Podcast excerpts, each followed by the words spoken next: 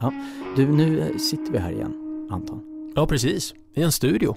Och vi är ju här för att säga dels, vi har inte glömt er.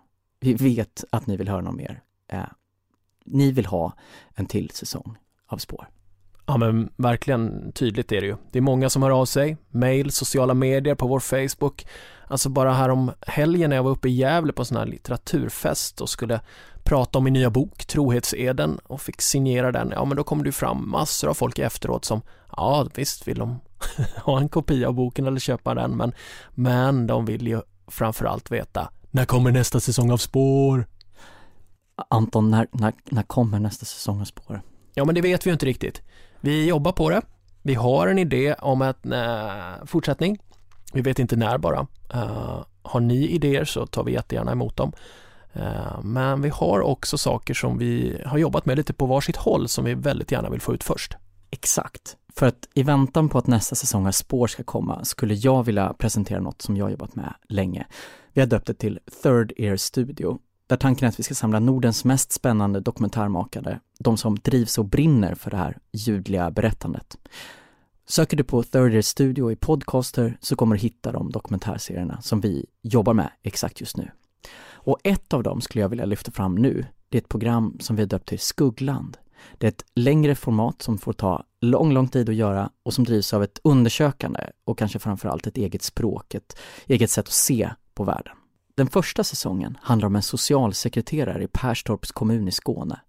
Där vi försöker förstå en man som jobbar som socialsekreterare i kommunen men som under flera år lever med en dubbel identitet.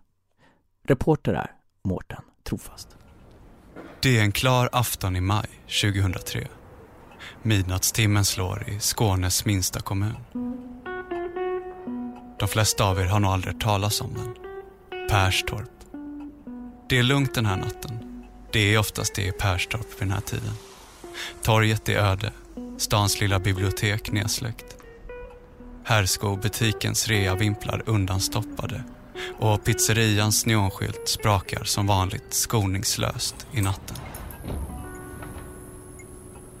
Allting är sig likt på torget i Perstorp. Förutom en grej. Det är något som är konstigt med kommunhuset. Det ser nästan ut som att den röda plåtfasaden svettas.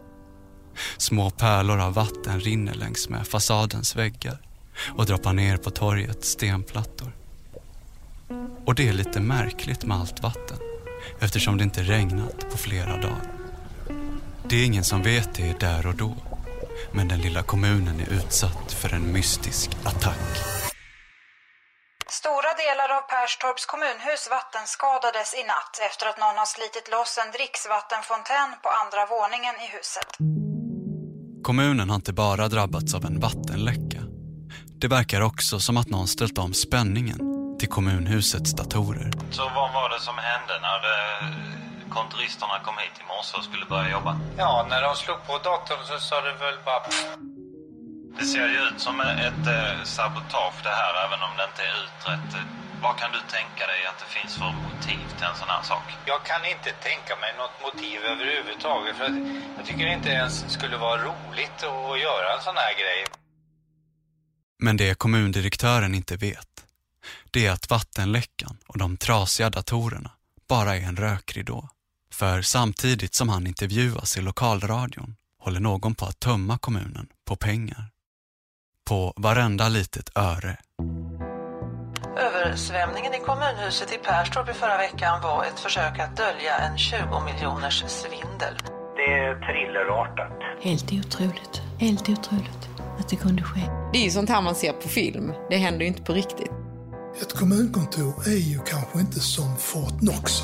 Och vi liksom bara, what the fuck? ja, det är bra. Och hon bara spänner ögonen i mig och säger, nu är du bara tyst och jobbar. Jag heter Mårten Trofast och i den här serien ska jag berätta om vad som hände på kommunhuset i Perstorp för snart 20 år sedan. Och det ska visa sig att den här historien sträcker sig ännu längre tillbaka i tiden. Och att vattenläckan bara var finalen av ett välplanerat bedrägeri som pågått under flera års tid. Jag har inte pratat mycket om det här. Jag vill inte väcka upp någonting som har varit egentligen. Det är en berättelse om svek, Tänkte fan det här är ju skitkonstigt. skratt och skam. Hur fasen kunde vi låta detta hända? Och om en liten kommun som nästan förlorade allt. Det här måste du klippa det som jag säger nu.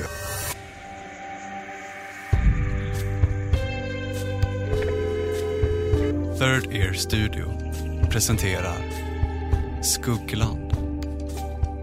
Om socialsekreteraren som plundrade Perstorps kommun och försvann. Efter kuppen, vart tog André vägen då? Ja, jag har ingen aning. Alltså han var ju borta. Om jag skulle försöka leta efter honom någonstans, var, var någonstans borde jag leta? Ja, jag skulle gissa Brighton. Ja, jag undrar det. Var han kan finnas. Välkommen till telefonsvararen. Visste du att han hade lyckats rymma? No está disponible en este momento. Vad händer med en sån man sen? Just nu går det inte att nå den du söker. Jag har hört att han lyckades rymma till England. Varför hatar man Perstorp? Och ni hittar det här programmet genom att plocka upp er lur, söka efter Third Studio och prenumerera gärna. Och sitter ni där ute på en historia som ni tycker skulle kunna passa spår, alltså en säsong av spår, eller om ni bara har ett bra tips, hör av er till oss. Vi finns på Facebook, vi finns överallt på sociala medier. vi har inte glömt bort er.